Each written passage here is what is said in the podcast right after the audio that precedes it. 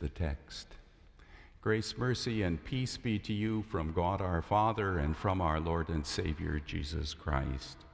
Amen.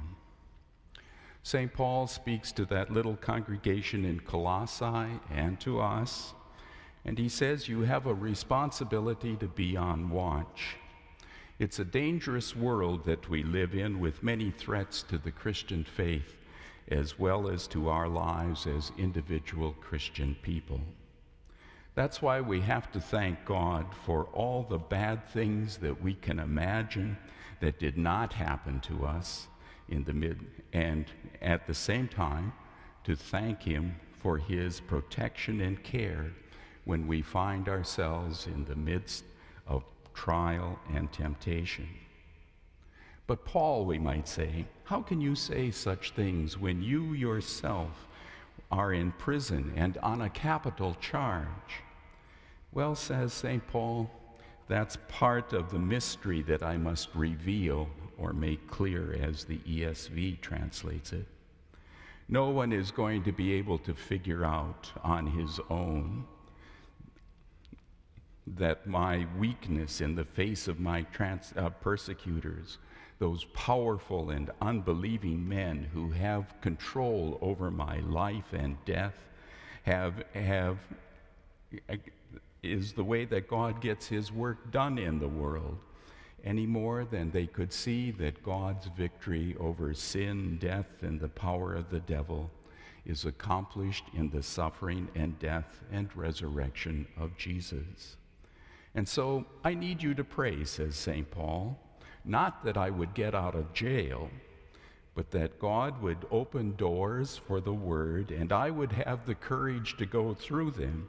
And you can see that even for Paul, this was not easy and that I would have the wisdom to fulfill my responsibility to explain God's mystery clearly to those who have no faith. And then Paul adds the rest of the story. I want you to understand, he says, that this is not just about me and my work, but it's about you, the Colossian believers, the Concordia Seminary believers who need to be working on your relationships with the unbelieving community around us, ready to clearly and respectfully answer the questions of the unbelieving world. Already in the first Christian century, the author of the letter to the Hebrews speaks of men and women who believed and kept the faith in spite of all the evil done to them. In many parts of the world where Christians are sharing the good news of Jesus nowadays, people will receive absolutely no earthly benefit because of their Christian faith. In many parts of the world, it is a matter that if your neighbors knew that you believed in Jesus as Lord, they would probably try to kill you or treat you and your family in cruel and heartless ways. And yet, multitudes of believers have found peace and joy in God's love and forgiveness and the strength to persevere through God's care for us in Jesus.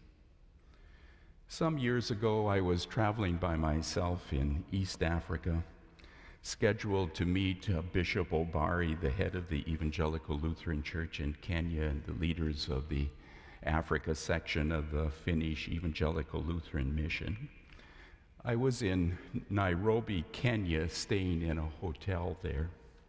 I was missing my family since I'd been on the road for quite a number of days, and feeling lonely since it was holiday time in the U.S. and I was there for a meeting. There was no TV in that hotel, and you cannot go out after dark in that part of the city. And I was sitting in my room listening to the news on the BBC. There was a story that night about Gudina Tumsa, the former general secretary of the Lutheran Church in Ethiopia, the Ethiopian Evangelical Church Mekane Yesus. I knew him in 1975. More than anyone else in the leadership of the church in those days, he could see that the church would be a target of the revolution and that its survival was at stake.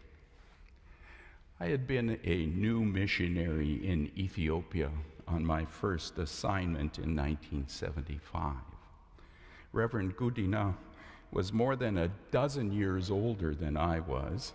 He had seen dozens of missionaries come and go, and we were then living in the midst of a communist revolution where the church was being challenged on all sides.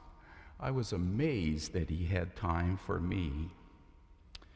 I came to see quickly that he loved the Lord of the church, and he was passionate in his belief that the church had to faithfully and clearly express its faith in Christ in those terrible times.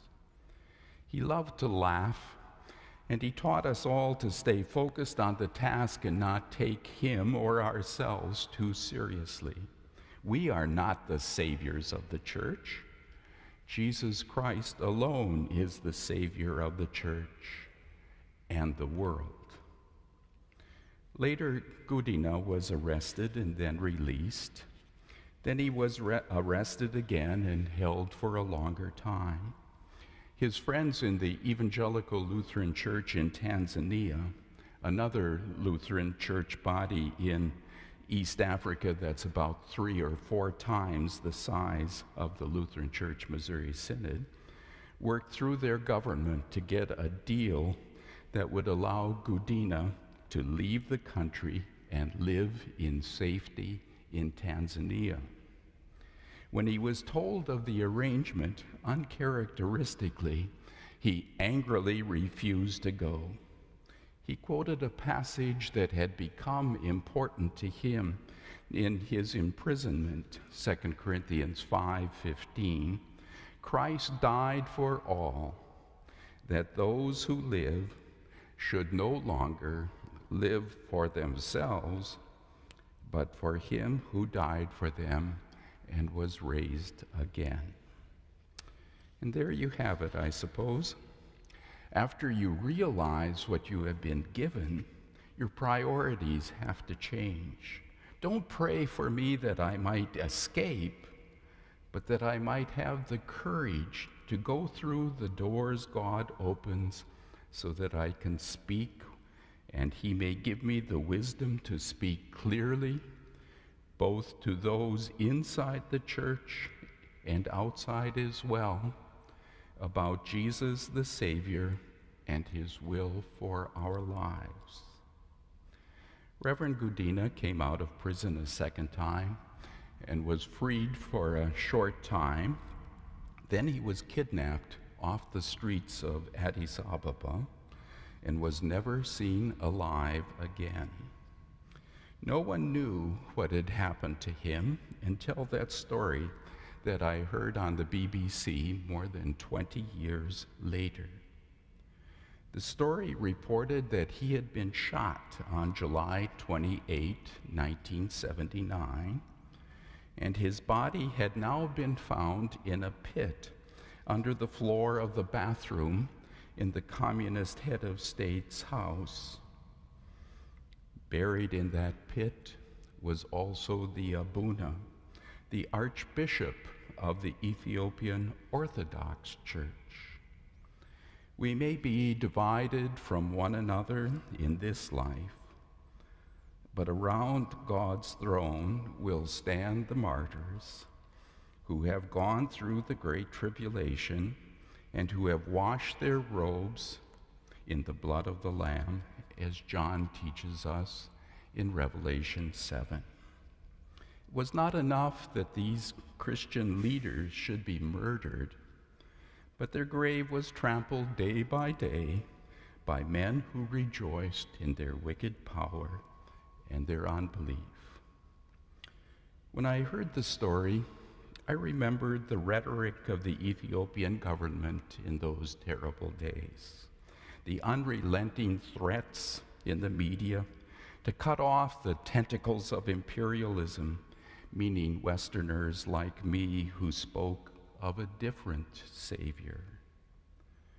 I remembered the daily boasting in the media about revolutionary action, taken, meaning the killing without trial, administered to hundreds and ultimately to tens of thousands of people who were guilty of no crime other than the refusal to go along with Marxism and to deny what they knew was right. But you know what? Now the Marxists in Ethiopia are gone, and the Ethiopian Evangelical Church Mekane Yesus is the fastest growing Lutheran church in the world and will likely become the largest in the world by the end of this year. Because you see, all kinds of people share the treasure they have received. Brothers and sisters, countless sacrifices have been made by our fathers and mothers and brothers and sisters in Christ so that the word of the Lord might come to us. The time will come when we will all gather around the throne of the Lamb and join in that unending hymn of praise. But for now, it is time for us to pick up the burden, to say clearly what needs to be said and do what needs to be done, so that all who are around us share in the good news of Jesus. For Christ died for all, that those who live should no longer live for themselves, but for him who died for them and was raised again. Amen. The peace of God, which passes all understanding, keep your hearts and minds in faith in Christ Jesus. Amen.